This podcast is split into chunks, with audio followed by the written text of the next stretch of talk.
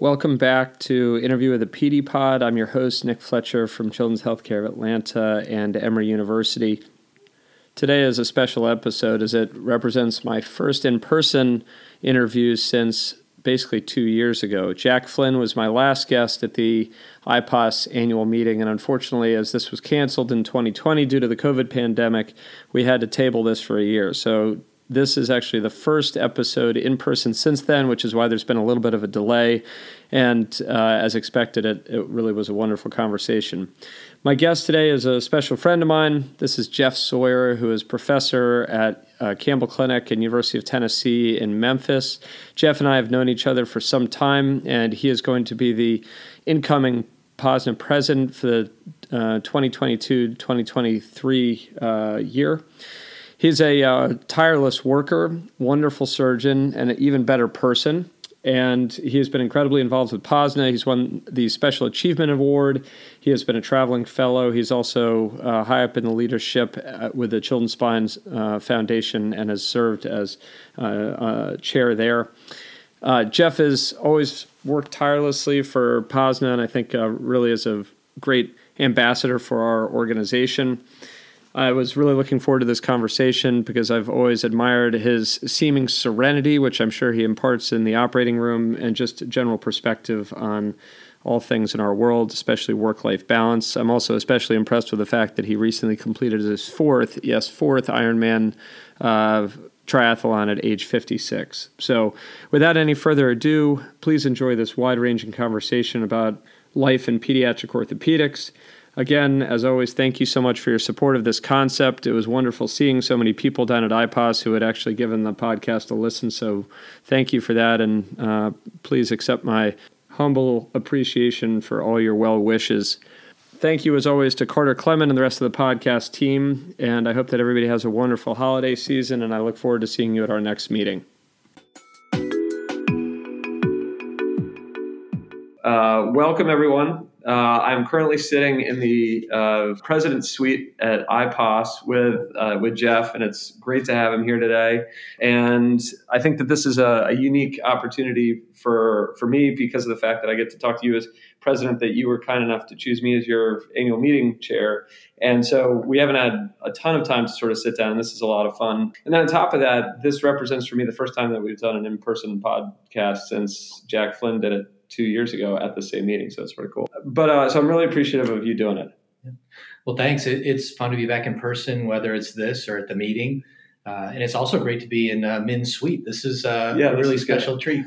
for those for those who obviously can't see, we're tempting ourselves. There's four bottles of wine sitting about 20 feet from us that we're wondering whether when we can get into. Um, I would say there were four bottles of wine. Uh, yeah, actually, I think there were only three, weren't there? I just, yeah, I see three. three. Yeah. Um, okay, so um, so Jeff, you've got a really interesting uh, sort of background, and I was hoping that you could uh, talk about it a little bit. I know that you're uh, an upstate New Yorker originally, and that you went to RIT for undergrad, but your path was not always orthopedics, right? Correct. So it's kind of interesting. It's all people you meet along the way, right? So I went to college uh, to be a gym teacher, and it was my second year of uh, uh, it was my second year of college. And one of my professors sat me down and said, "You ever think about medicine?"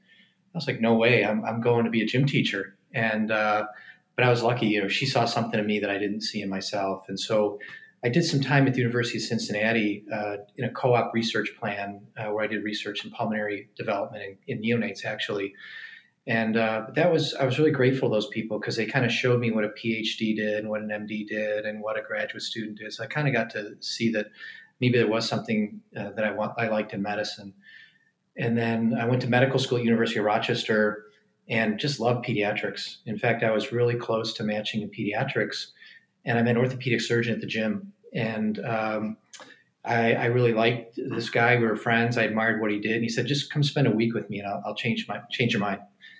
And so, long story short, he did. And so, so I get all the benefits. I get to take care of kids, which I really like, but I love being an orthopedic surgeon too. So I really get the best of both worlds. That's great. I'm, I'm sort of curious. So uh, I think you're the first person who said that they were going to uh, college planning on being a gym teacher. Like, talk to me a little bit about your just general upbringing. What like what was the impetus behind that? I'm guessing there was some athletics involved. I know that you're involved in triathlons now. Were you super into sports as a kid, and that sort of drove that that desire?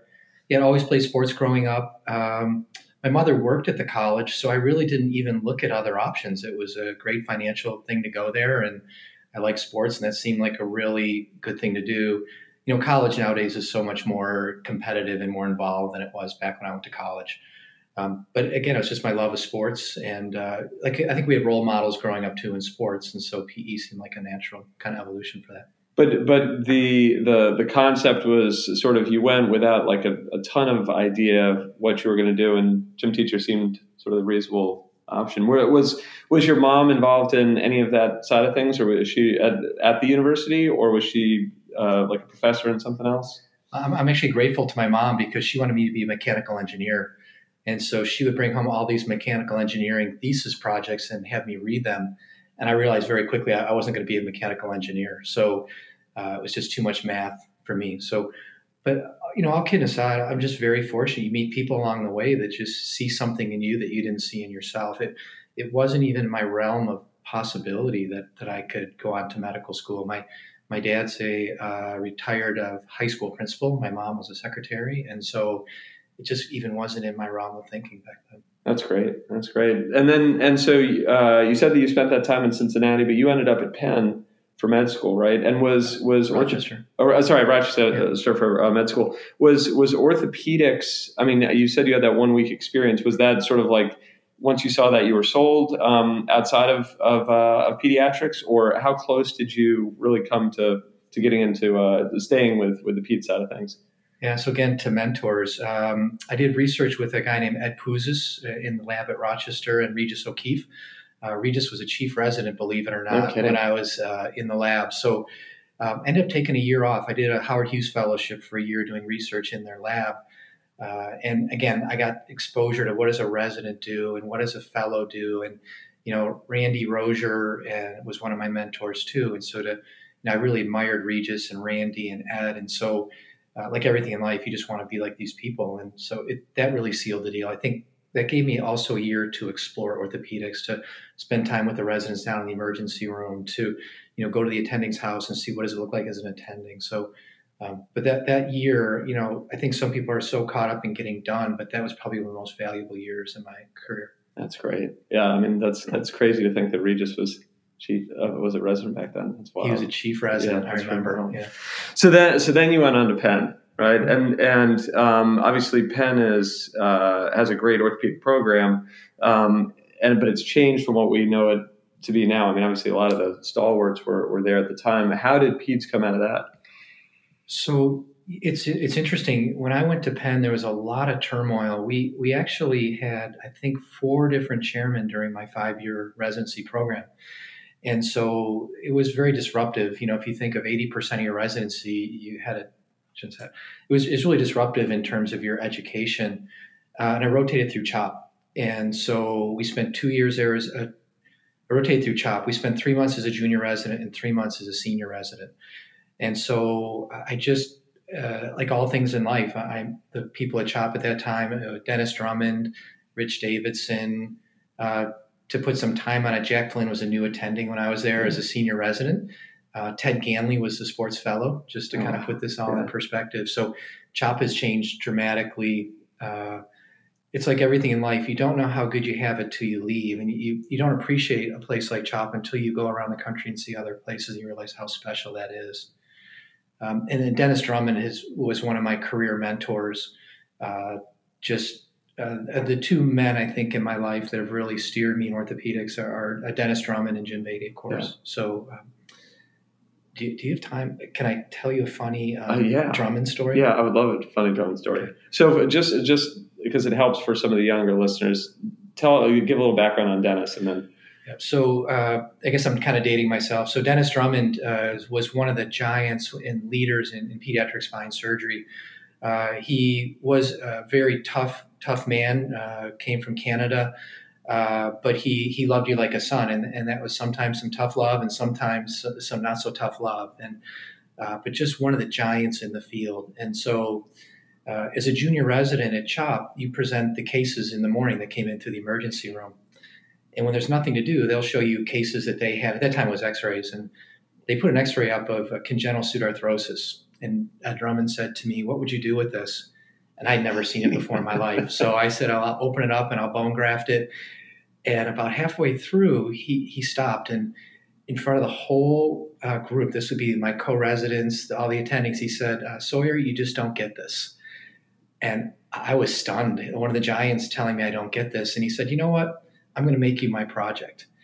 And uh, that was back in the days of digital pagers. So for the next three months, my pager was constantly going off with Dr. Drummond's office number. And it'd be his assistant, and she would say, Dr. Drummond would like to see you in the office. Dr. Drummond has a patient he'd like to show you.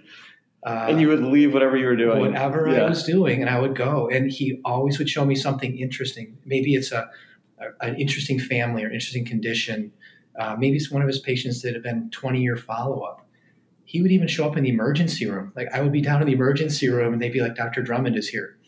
And so, I mean, in retrospect, to have that level of his time and his energy and investment um, is incredible to me now as I become a mentor and it really did. I mean, I think any major professional life decision uh, I've ever done has been with with his advice and Jim Beatty's advice over the years. I feel like we are you, we were blessed with mentors from that generation because that was such a I think just the speed of medicine and the the volume of practice and EMR and all that stuff has really made it made it so that that kind of attention to a single person is very difficult. But it's amazing. I mean, I'm you know I've had Neil Green and I had Tony Herring, and these were people who really, I think, took a, a, huge interest in in my education. But I hope that we're able to continue to do things like that and pass it on to to the you know future generations um, as we get into sort of that that stage. Um, that's interesting. So you mentioned Beatty, and I mean, I, I knew that you were going to sort of go in that direction.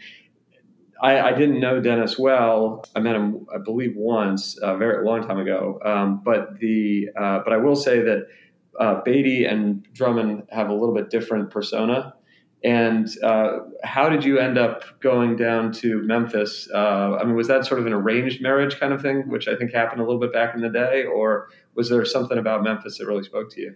You know, it's really interesting. All the years, and I've talked about these guys uh, in the same conversations. I never ever put that together how different their personalities yeah. are, but they are very different people in some ways in some ways they, they're thought leaders. They are just good. They were Dennis Drummond was a good man. He's unfortunately passed away.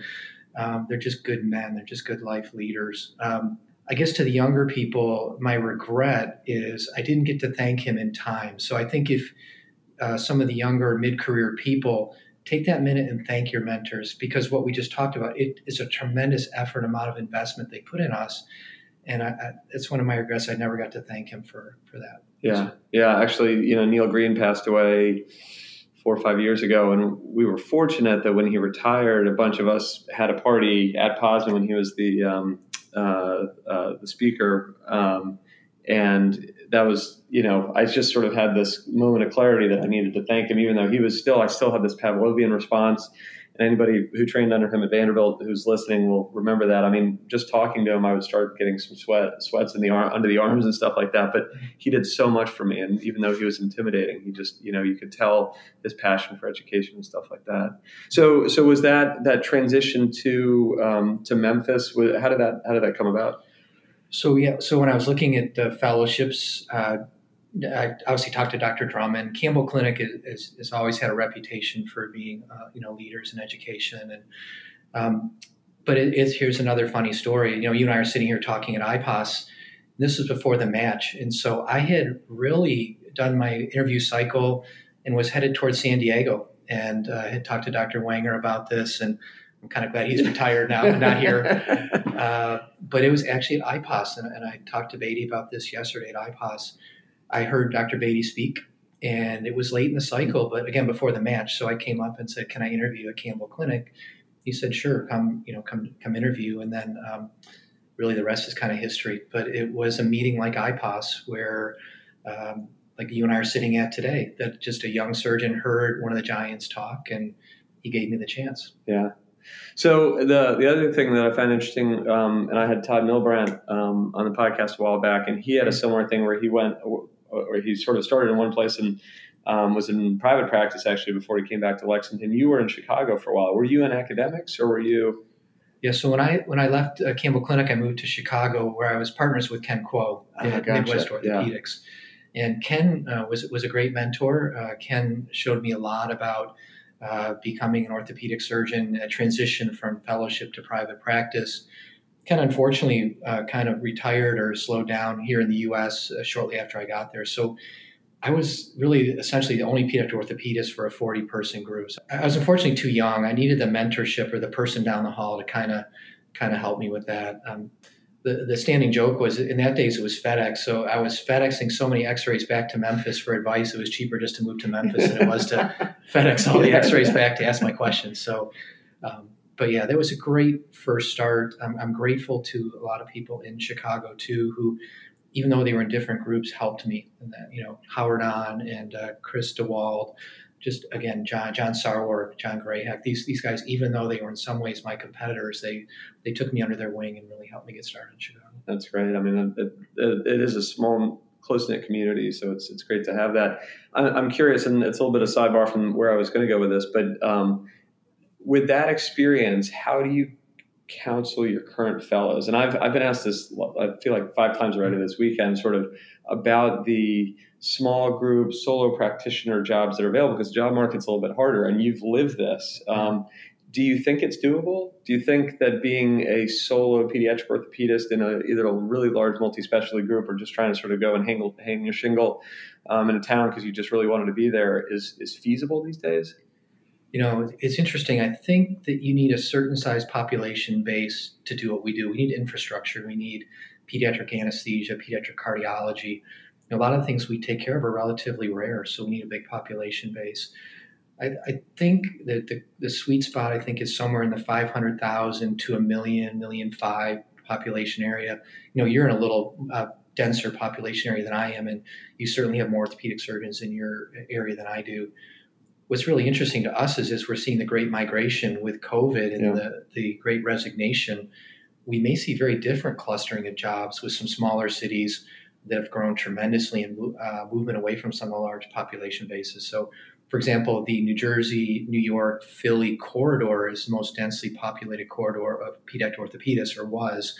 Be interesting to see what that looks like four yeah. or five years. Maybe South Carolina, Georgia, Florida, or you know something like that. Yeah. yeah. interesting. But I think back to your question, I think it's really tough in this day and age uh, to be a solo private practice pediatric orthopedist. The the bar is so high now for what we have to do, and the the demands on our, our time in, in terms of co- cross coverage and those things as a private practice person are it's just so much easier to do that at a bigger center nowadays. Yeah, you know, I've I get asked it a lot, and I've um, when I was looking at jobs, I, I, looked at a job that was in a city that uh, we had my wife had some relatives at, and uh, small a small city, but I would have taken care of a large portion of northern Florida, and um, uh, and Tony Herring basically said no and I think part of it, I think, was my personality. He knew, um, and I think part of it was just knowing sort of how difficult that is. So I don't know. There's a good answer because obviously somebody has to be the first person into those centers, um, and the communities I think a lot of times need it. I think of,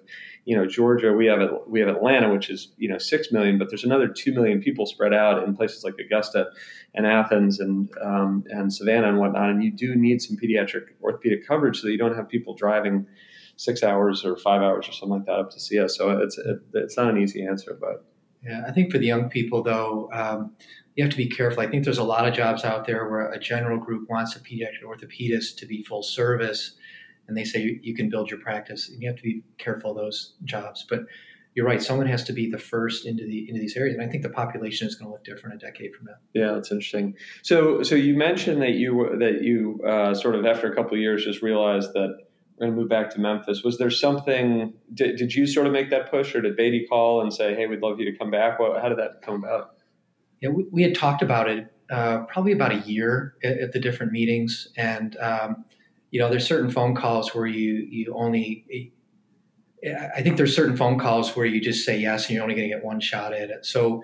Uh, for me to go back and, and join my mentors, the people I respect, people that trained me, um, was just a once in a lifetime opportunity. And then to grow the practice, as you know, we've grown tremendously, and uh, the people we've added, uh, you know, Derek Kelly and David Spence, and now Ben Sheffer, just really fit that mold. We we just have such a great chemistry. Uh, you know, I think short of your family, the people that you work with is probably the most important choice you're going to make in your life. Yeah, I totally agree.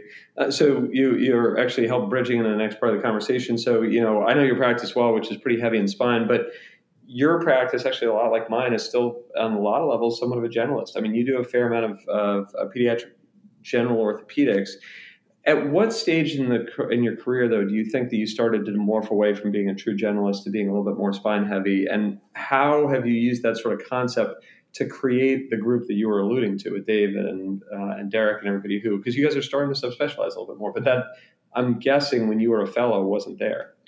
Yeah. So I think um, our, general culture of our group is that we're generalists with a niche. We, we all like doing general pediatric orthopedics. I, You know, in our this day and age, I think the one thing that still unites most of us that we do pediatric trauma.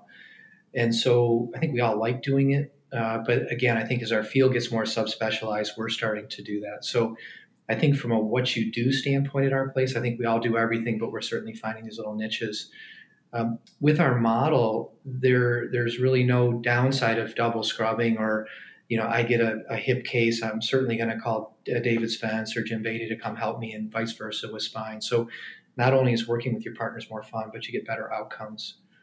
I think on the um, on the cultural side, um, I think the secret at our place is that we have a very horizontally integrated structure. So we, it's never been like you know Dr. Beatty or Warner are the uh, boss or the chairman, we're underneath them. In fact, everything's equal. Uh, it frustrates people sometimes because they want to know who our chief is, and honestly, we don't really have one. Um, what that allows us to do is play to our strengths. So, for example, uh, our two senior partners, Jim Beatty and Bill Warner, tend to interface more with administration and those kind of uh, things.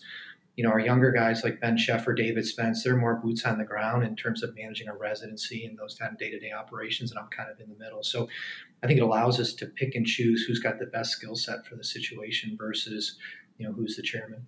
How do you think that's going to grow over the coming years? Um, do you think that uh, we we have held on quite a bit to our spe- to our general pediatric roots. Um, I mean, I still do hips and feet and guided growth, and obviously a lot of spine. But um, you know, I'm always sort of wondering, like ten years from now, when you look at Dennis DeVito, my partner, he is really sort of, and, and we have some pure sports people as well. They're the, the people who have really morphed into a true subspecialty practice. Do you think it's going to get to that point in Memphis? Do you think the market's going to demand it, or we're in a little different marketplace than you are because. Uh, you know, our catchment area is probably two or three hundred miles. So if you if you look at us geographically, we're about three hours from Vanderbilt uh, to the east, three hours from Little Rock to the west, uh, three hours from Jackson, Mississippi to the south, and to, about three hours from St. Louis to the north. So a lot of that stuff comes to us inherently. So we can still be generalists.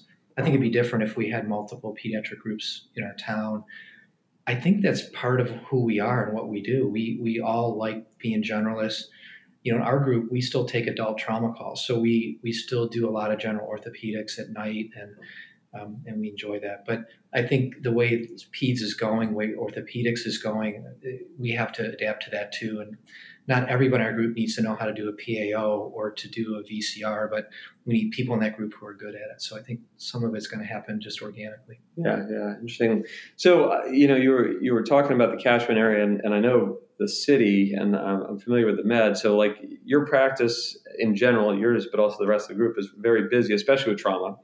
Um, and one of the things that we have, I think, struggled with at times, but then also succeeded at times, is leveraging the volume because, as opposed to you know, say a Chicago program that has four or five different hospitals that they're sort of all competing with, with, you're the only show in town. And so you have these big volumes, but one of the challenge from like an academic standpoint is leveraging that volume and turning it into from from patient care to sort of a, an academic place where you've got research and you've got education. How, how have you guys done that? Yeah, so so if you look at us and our adult trauma centers, we're in the top one to three busiest in the country, depending on what metric you use, whether it's admissions or procedures or. So I think volume drives research, volume drives outcomes, and so I think we've used it to leverage it in a positive way because we have big experience with a lot of these uh, traumatic conditions. You know, it's uh, it's rolled into things like microgrants and some work uh, on femur fractures and things that we enjoy. You know, it's allowed us to collaborate with other centers uh, to uh, which we really enjoy. So, I think the leverage is that uh, volume drives a lot of things and, and as well as excellence because uh, it's just you get more reps at, at, taking care of all these things. And are you able to is the is the hospital able to see the value in that? And that in other words that that your volumes can be converted into academic or national recognition and so that the the resources that they may allot you are going to bring them something back have they been able to see that yeah, so as you know, we, we just kind of crossed the threshold where you know over half of pediatric orthopedists are now hospital employed. So that's that's really changed in my career for sure, where most people are in private practice model. So it's a little more difficult now because we're we're essentially a private practice that uses that hospital. So uh, you know, we talked today a little bit about resource allocation and asking for resources. So we have to show them our value for them to provide resources. So I think the value is the mission, right? If you're going to be a level one trauma center, then you have to support the people that support you. Uh, we certainly were instrumental in them getting the ACS, uh, American College of Surgeons level one designation. That was our research and our volume. And most of our centers, you know, orthopedics is probably the busiest trauma admitting service. So if you're looking for something at your center, I would look at your trauma volumes. Um, and it's really partnership. I mean, we we need the Children's Hospital, they need us, and so there's going to be things we disagree on, but at the end of the day, we both have to work together. Yeah, yeah. I think uh, you know we we were up until very recently because now we're hospital based, but we were very recently a, a, similar model, and that codependency I think can be a double edged sword at times. But but we we tried to leverage it to really take advantage, and I, I felt like over time, the hospital has seen the value in the national exposure and things like that that their the resources although limited that they provide allow us to do. So I think it's been good. I, I wanted to talk because uh, because we're in the president's suite and this is going to be your suite in a year, which is going to be great. Um, uh, about sort of your journey through POSNA and especially, and I've heard this a lot from uh, from previous guests. Just sort of, we know the organization is incredible, but how did you get? What was your uh, process in terms of getting involved at a young age and, and early on in your career? Yeah, so it's really interesting. Um, when I first started, when I was in Chicago, I would come to the meeting. I really didn't know anybody. I really didn't participate. Uh, and it really took me coming back to Memphis, where the culture is you go to POSNA and you participate. So I think to the younger members out there, uh, participate, get involved early. It's a great organization. I watched Derek Kelly when he joined us. He came out of Scottish Rite, he got involved early, and that was really a jumpstart to his career. So it is probably of all the organizations you and I touch, and you and I are in a lot of them, it's probably the most welcoming, friendly, inclusive organization that we deal with. So I, I can't imagine anybody turning uh, somebody away that wants to help the POSNA mission, and I certainly wouldn't do that. And then from there, we talked about a little bit yesterday. There's so many opportunities in this organization. So if you're interested in overseas work, or you're interested in uh, education, or maybe tech, we, we have that for everybody. And I think the secret is as you get into these groups, and not only do you learn how to lead a group, but you watch really good leaders lead a group. And the secret, like we talked yesterday, it's everything that we've done to get where we are in our career. It's show up early, work hard, be motivated, be on time. There's no magic recipe to moving up in this organization. You just have to do it over and over again. And then, you know, Todd Milbrandt, I know you've had on. Todd is a great friend of mine. We were traveling fellows together um, that really cements the bond. And I know you know that. And so Todd's advice was find a home. And so, you know, I was in a lot of organizations, but POSNA has always been my home. And it always comes back to the fact that when I'm doing something for POSNA, it just feels right. It feels like where I want to be and where I should be. Now, all these other organizations are great. So you, you may find your home somewhere else, but this is the home. And moving up in POSNA then is just repeating that cycle over and over. Yeah, it's it's funny because my follow up question was going to be, what are the challenging parts of becoming so involved with POSNA? But I think you, you know, you see the breadth and you want to get involved with so many things. And for me, the challenge has been just how how much can I spread myself before I'm too thin. Um, and I'm sure you probably found that over time that, that you can, that it's possible to do that. it is, and uh, that's one of the hardest things. Is I've um, as I moved into the presidential line and the uh, leadership is there's so many fun things to do, but you have to you have to step back a little bit for a couple reasons. One is that you right there's only so much bandwidth, and my energy needs to be somewhere else.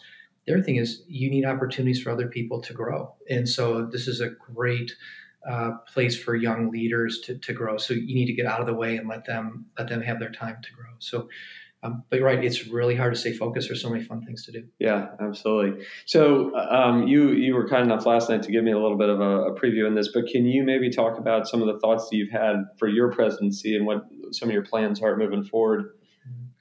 I, you know, I think uh, I think we've been really fortunate. We've had kind of the right people at the right time. So, you know, when everything broke out with COVID, uh, Mike Vitale just has. I, I think we just had the right people at the right time. So when we went into self uh, management, Steve Albanese was perfect, and he did a lot of work behind the scenes. That was not an easy task to get us up and running independently. I don't know how many construction blueprints uh, Steve looked at yeah. over the years, that, uh, but he was the right person for the right time. And then COVID comes in, and that was probably one of the most destabilizing things we've ever had in our field, at least outside event. And Michael handled it uh, tremendously. He was just the right big thinker, calm and just just pull us through that. And then you know Min's whole thing has been back on our feet, and so Min's got a great personality for that, very calming, very organized, and it's got us back on our feet. So you know I think um, I think building on that. I mean, how can you? I'm very blessed, right? I'm building on great work by great people. So I'd like to see it continue. I think, uh, like you and I talk, maybe lean and mean, right? I think that um, I think in this day and age of resource scarcity, we need to start thinking about, you know, can we be leaner? Can we get the same amount of uh, member benefit for for less? Um, I don't think we need to be mean, but I think we need yeah. to be. Uh, I think maybe more lean. Yeah, more lean. Yeah, yeah. yeah. So, okay. uh, but I think the the big challenges I think in our field are always going to be fragmentation. How do we keep this everybody's home? uh, tech to me is uh, something I think we're really going to focus on because, as you and I have seen in these meetings, as you're looking to run the, the 2023 meeting, tech is here to stay. Yeah. And so we need to get better at tech. We need to do this in a but in a financially responsible way. Um, our, our young people they don't they're not reading books like you and I did, and so uh, videos and, and uh, all the video content that we have at POSNA is incredible resource, and we need to learn how to leverage that, and make it better. So tech is going to be a big thing. And I think the, the workforce, we're going to redo the workforce because uh, we were going to do it anyways, but I think with the COVID and the, and the great resignation, it's just a good time to, to touch that again. So those are kind of the big focuses. Um, but you never know. You never know what the world's going to bring, you know? Yeah, so, yeah. Um, but again, I think no matter what happens, we have such great leadership and such a great organization. It's going to be fine. I, I, I want you to talk a little bit more about the education thing. I mean, we're at I, am sure everybody here would, would argue the best educational, uh, you know, four days in all of orthopedics. Certainly, probably not just limited to pediatric orthopedics. But when I look back, my first meeting was I want to say 2007, so it's been 14 years, and it's changed tremendously. I mean, just the the the layout of everything has changed. The you know the facilities have changed but a lot of it, I think, is in response to some of the stuff that you alluded to. People learn differently now. Mm-hmm. And I mean, even the trauma session that, that I was fortunate enough to be involved with yesterday was a take, a new take on sort of education. Do you have thoughts? I mean, this obviously also applies back at your own institution, but sort of how POSNA can can continue to innovate in a way that's not too burdensome on the educators, but is still going to continue to benefit the educatees. Yeah. So um, great. I, I think a couple couple things on this. One, I think POSNA, we're the right size. We're big enough to have members with unique and uh, I, I, think POSNA we're the right size. We have uh, enough members that we have a very unique skill set and an array of skill sets we can draw from, but we're not too big or we get burdened down in innovation.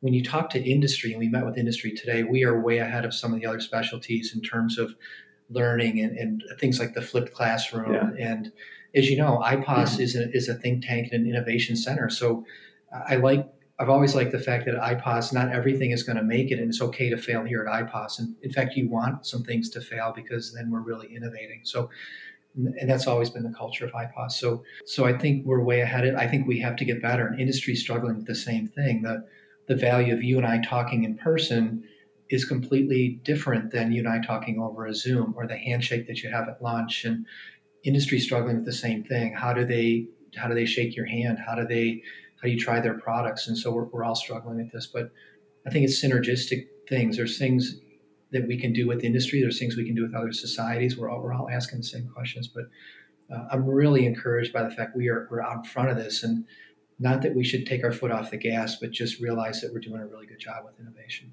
Yeah, I think that you know it's it's especially true when we're looking at the value added of the in-person component because I think last year taught us that yes, virtual is feasible, but I mean I think that at least as part of the annual meet, uh, uh, meeting planning committee, none of us were really excited to do that again. To have to you know incorporate video um, uh, abstracts and stuff like that and I think that it's it is uh, excellent that the group is thinking very uh, very much in a forward manner as to how to make it so that people want to come, that they want to get their butt in the seat, that they want to be here and shake hands. And you know, I, this meeting is so great because so much of it's focused on the trainees, and they always want to meet you in person because nobody wants to meet you over Zoom. Mm-hmm. But I think that you know we've seen a drop in attendance this year, which is expected, especially given travel restrictions. But I hope our hope, I know you're my hope, is that by the time Nashville comes around for annual meeting, that we'll be back or even even better, which is great. No, that, that's the hope.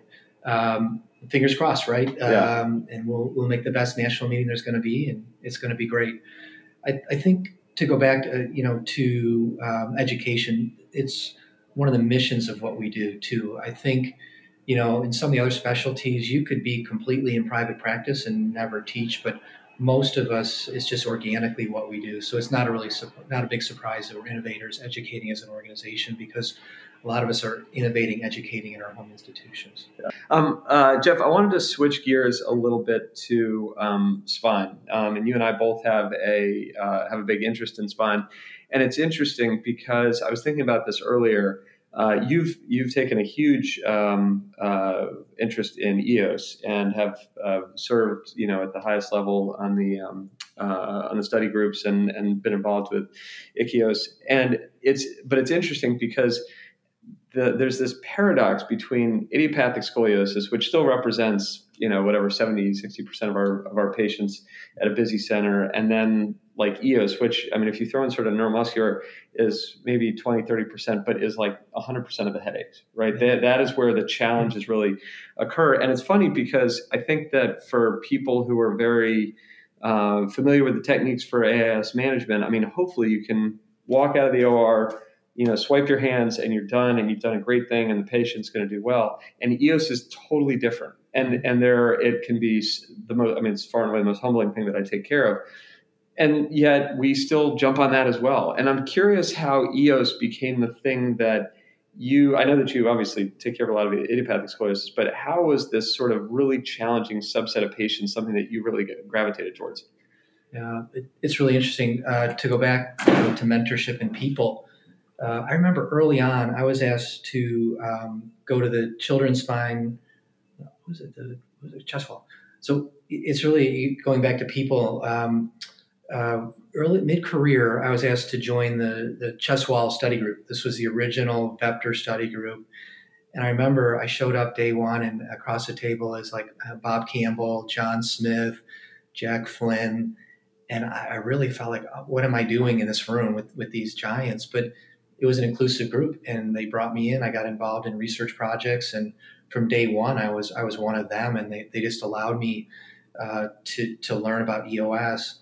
Coming from a smaller place, uh, the study groups and for younger people, it's a great way to get started because I had access to thousands of patients uh, and data that I could could write about and think about and learn about, which I could never have done on my own at my own home institution.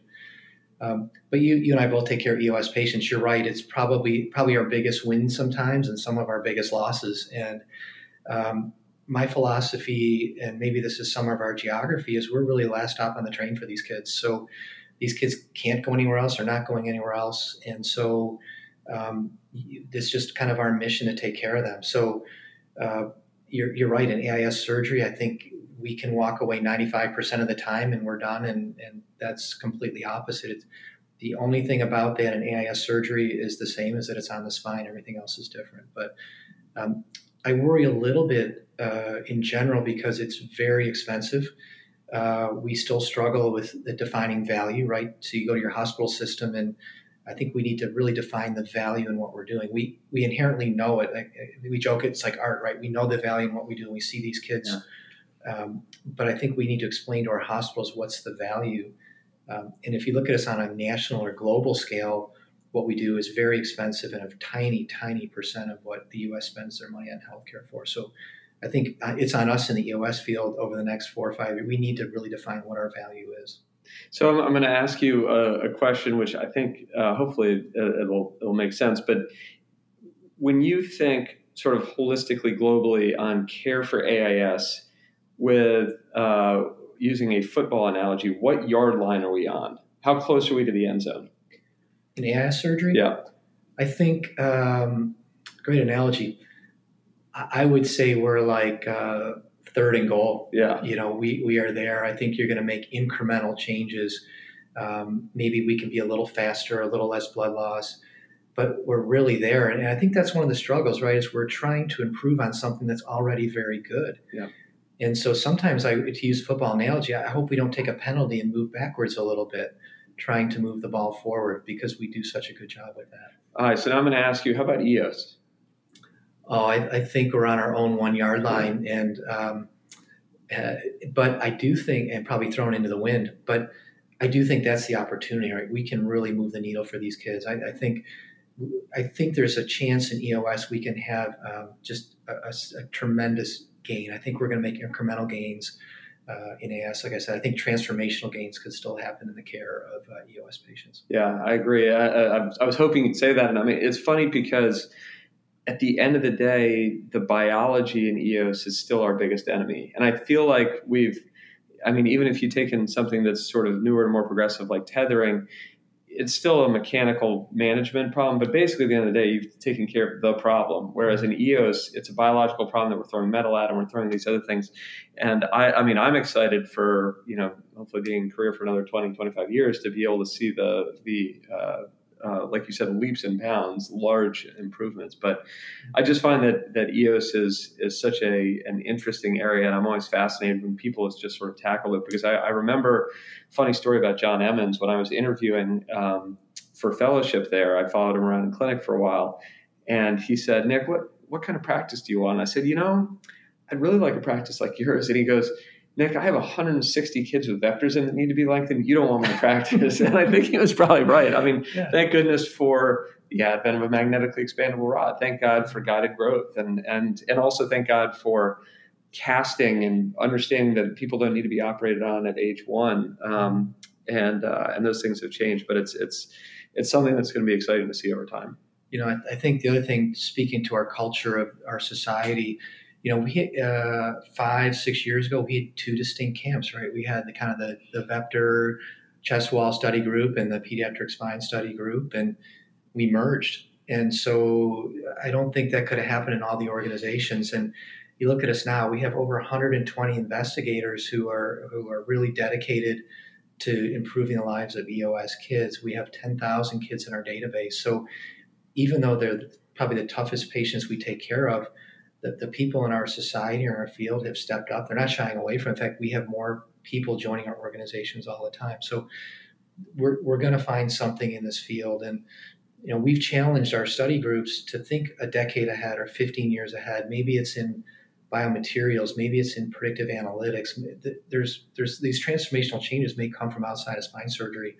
And we just need to be open to these things. But I think the future is incredibly bright. You look at the people you have 120 people working on this problem of the caliber that we do, we're, we're going to find something better. Yeah, it, but it, it, you sort of are alluding to to something that I think is is one of the larger challenges, which is that you know we even though we can make these leaps and bounds, we've sort of come up against a point where we're just making sort of incremental gains. We really need to break out and have that next step that will help us. And I think I mean a, something like a even though it's not a, addressing the biology, but a magnetically expandable rod was that for a period because you took this thing you always had to do every six months, and then you, well, maybe you don't have to do it every six months, and that was a big gain, and we were able to study that.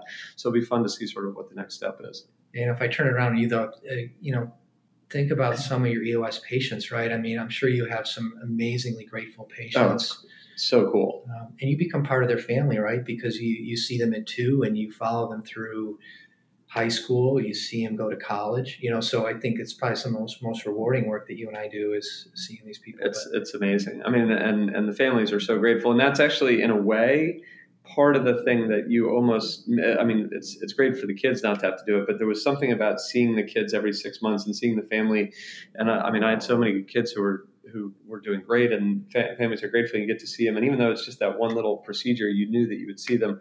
Now with MCGR sometimes they're being lengthened in, in our app clinics and stuff like that. So um, you lose a little bit of that contact. Um, let me talk let me change gears a little bit to something that comes up perhaps in um, an EOS surgery. So obviously, like we said, these are some of the more challenging surgeries. These are three columns and revisions, and they are surgeries that I think challenge even the most calm, uh, you know, relaxed surgeon because they because complications happen and they can happen in, in a major way. You have always struck me as somebody who doesn't get real ruffled easily, and I'm curious: Are you the same way in the OR? And if so, how do you create serenity in the OR? Yeah, so it, it's interesting, right? I think uh, that's yeah, that's a tricky one, right? Um, you know, I think that's game time for us, right? That's when we turn it on, and you know, I think over the past decade, you and I have certainly see that model change where. Uh, and, and, Mike Vitale in his Surgery Safety Summit, I think, has really brought this to the forefront that it's the team success. And so you set the tone for the day. So Fred Azar, who's our chief of staff at the Campbell Clinic, always tells us that you set the tone for the day. So if you come in uh, angry, upset, distracted, your, your team sees that whether whether they they consciously know that or not, they pick up on on your vibe. So I think when you go to that OR that day, your calmness sets the tone for the entire day. Um, you also like you know you have to have a good team around you. That's what makes you calm is that you have a lot of things to worry about. But if your team is good at what they do, you don't have to worry about all those details. So I think you have to surround yourself with good people who are good at what you do. But I, am a firm believer when I get up in the morning, I, I, basically say to myself, you, you know, you set the tone for your team for the day, and that's that's true. And how about how about when stuff's hitting the fan and, and things aren't going right? How I mean, again, you, you've always struck me as somebody who seemed like you would be calm in the face of adversity. How how do you do that? Obviously, you've got a great team around you, but at the end of the day, when something's going wrong, you're the one who has to acutely fix it. Typically, right. So you know, I, I think it's repetition and practice. Um, I think you, you, and I have great uh, mentorship networks. So rarely in something difficult have I either thought about it alone. I'm probably not there alone. I'm probably with somebody who's also good at what they do. And so I, you build those things into the day to really drop your risk, the number of variables you have to manage. But you know, there are times that you and I have to make some really tough decisions that are really high risk, and you know, uh, you, are a parent too. I think it's, I look at it like parenting is you make the best decisions you can with the information you have at the time. Yeah. And, um, but you know, some days go, go better than others. And, um, you know, I, I, use the John Smith analogy is the, the, you know, when you get done with one of these, the best thing to do is call your travel agent because you probably need a vacation. Yeah. So, um, but you know, I, I think the the stereotype, I think the stereotypical surgeon of someone who's, uh, you know, very demanding and critical. You know, you and I trained in some of that era, but I don't, I don't think that's how it is today. And I, I think it's better today than it was probably when you and I first started training. Yeah, I couldn't, couldn't, couldn't agree more with that. So, um, I, I th- my suspicion is one of the things that has um, helped you stay calm and, and just sort of uh, have some clarity of, of, uh, of, thought is your attention to exercise and health. And I wanted to get into this because I, I mentioned this last night. I'm always in awe of anybody who can finish a triathlon but an Ironman four times is pretty awesome. I'm not going to name your age, but at your age, that's that's um, pretty amazing to do. And so, um, how it, obviously it takes a lot of time to train for that. How does that? How does sort of your your workout or your your life outside of work help you stay a good surgeon, and and how does it impact you um, from a mental standpoint? Yeah, you know, I think um, I think you know the the concept is work life balance, and uh, Min Kocher said it best. I heard him at I think it was IPOS when he said you're never really in balance. Uh, there's times when you're working too much, and there's times when you're with family too much, and there's times when you're doing other things too much. But as long as you keep that set point and you're always working back toward that set point. So, you know, up, up until this last race, yeah, there were there were times probably my work life balance was a little more toward training and that part of my life, but Um, but there's ways you can do that. Like you, uh, my kids would join me on a run, or I would run a little bit. Then my wife and I would take our dogs for a run, and then I would do, do other things. There's ways to do it. To your point, I, I got married at 40. I don't, I don't mind saying I'm 56 years old, and um, and so I got married late. So my partners who are all younger than me, we all have kids the same age. So I think about myself in terms of their age, but in, in actuality, I'm a little older than them. So don't don't tell Ben Sheffer because uh, I still think I'm the same age yeah, as our youngest partner, Ben great. Sheffer. I, I catch a lot of grief from him about my age, but um, but I think it's just part of what we do. I think uh, that for me is uh, the calm. So I, in fact, I, I, gave up. I don't listen to headphones. I don't. Uh, so when I'm out there on my bike or I'm out there running, for me that's that deep thinking that you know Jack Flynn talks about and those people. That that's just my deep thinking time. So and, and, it's incredibly different because you know you and I during the day are managing lots of things on our mind, and when you're out there, it's very concrete. It's like, you know, what's my pace? What's my hydration?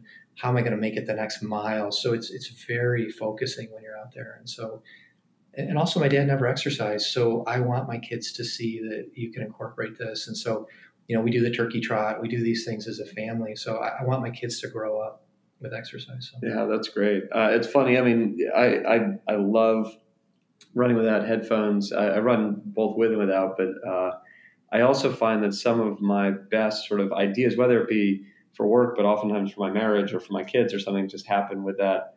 You know, the calm, the serenity. Especially, I'm an early morning guy, so I'll be running at 5 a.m. and it'll be you know 40 degrees out, and all of a sudden you'll have this epiphany eureka moment and you're like oh this is great. And so it's i think it's it's so it's so important to have that balance. And it was funny because when min was on the podcast he said that there's no such thing as work life balance mm-hmm. and that you're like i think that's that's that concept of always being out of balance. Mm-hmm. let me ask you a little bit about that um, using the retrospectoscope. So i struggled early on with the idea that i always needed to be like i couldn't take a full week off. And i remember distinctly uh, about two years into my practice my wife came down here to Florida um, with the kids, and I decided I was going to stay up and, and, operate. And my partner, Bob Bruce, who is an amazing person, I've spoken about him on the podcast before, we almost never fight. We're great friends. And it's about the only time that I can remember that he was legitimately mad at me. He was like, mm-hmm. if you ever do this again, we are going to have a serious problem do you have any thoughts looking back on how you could have done work life differently earlier in your career? Or what how do you how do you counsel people who are just coming up? Because it's a different feeling. At this point like my my next surgery availability is months from now. But when you're first starting out and you don't have that what you know it's a different you have different stresses. Yeah it, i think it's really hard because uh, you and i are in a different place. So um, so it's easy for you and I to say have work life balance because you and I can control our vacation days. We can control when clinic starts. Do I want to operate or not? But when you're a young surgeon coming out, the pressures are different. And so I, I think it's again it's easy for us to find work life balance. Um, you know, David Goggins is a very interesting guy. I was just about to ask you about him. Oh, and great. you know, uh, he he was uh, for the good or the bad. I listened to a lot of David Goggins uh, training for the Ironman, and you know, one of his things is when you're young, no, you don't want to have work life balance. You want to work. And, you know, I think you temper everything with what David Goggins yeah. says back to what human beings really do. But I think the concept is, yeah, I think there's times for that. Um, you also have to be in a culture where it's okay. So, for example, I am older than my my two younger partners or three younger partners, but we all have kids of the same age. So, if I have to be at a school thing, that's totally acceptable, and one of the, one of them will stay late. Or if you know, uh, one of my younger partners has something like that, then I'll stay. So I think having that culture around you that it's okay to do that, but it's there's a lot of pressure as a young surgeon, especially you're in a competitive marketplace, right? So it's a little different too, where we are geographically than what a young surgeon in Atlanta or Boston or New York. You're certainly going to get competitive pressures from the marketplace. For me, the aha moment, uh, I'll never forget this. My middle son Zach is now 13 and about five or six, I was reading a book at night in bed, and he said, I was going to a meeting. Um, and he said to me, uh, Dad, do you go to these meetings because you have to go or because you want to go? And, and to me, yeah, that was, uh, that hit me hard, yeah. right? Um, but kids, uh, they're honest, yeah. right? You and I take care of kids all the time. And, and that was the brutal honesty I needed. And that's still the metric that I use today.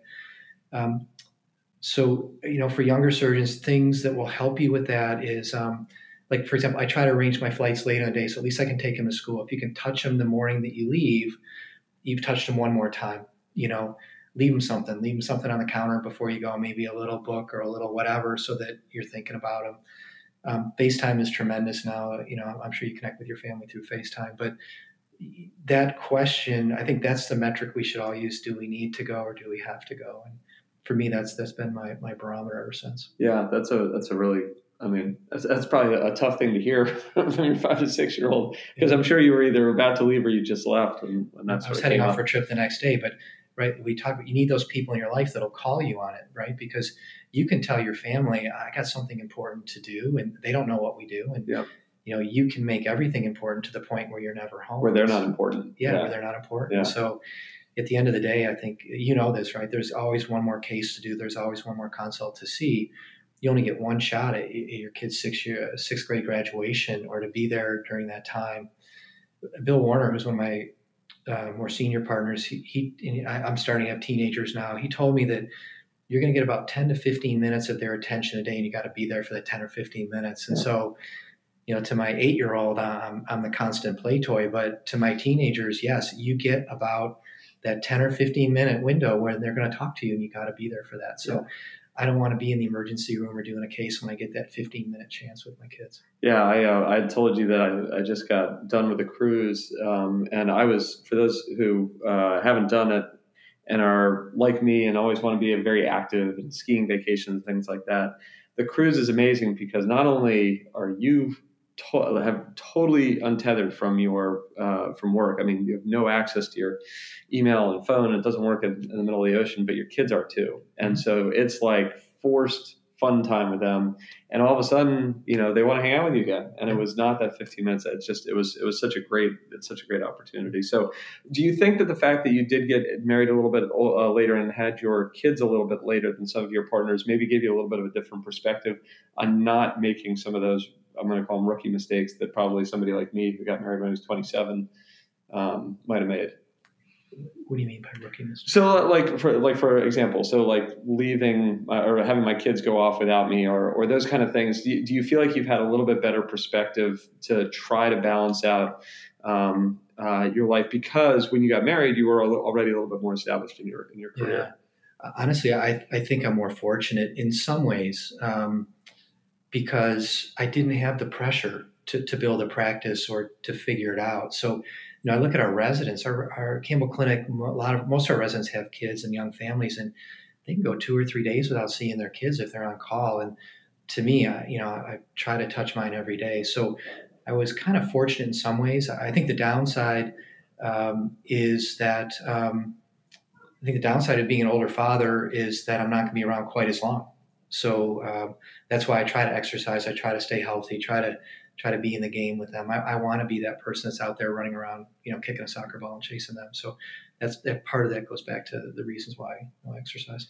So uh, I think that's great. Uh, let me ask you about another one of the challenges. I'm sure, although maybe, maybe you, you hadn't gotten married yet, but uh, that, that, comes up with uh, with a lot of spouses, uh, especially with time away, which is the traveling fellowship which you loved. I don't know if you did it when you were a um, uh, when you were married or not, but three weeks away from my wife seems like it would be a lot. So three weeks away from my family, the, the kids would definitely ask like, why, why are you going to Europe and I'm not going to Europe? That kind of thing.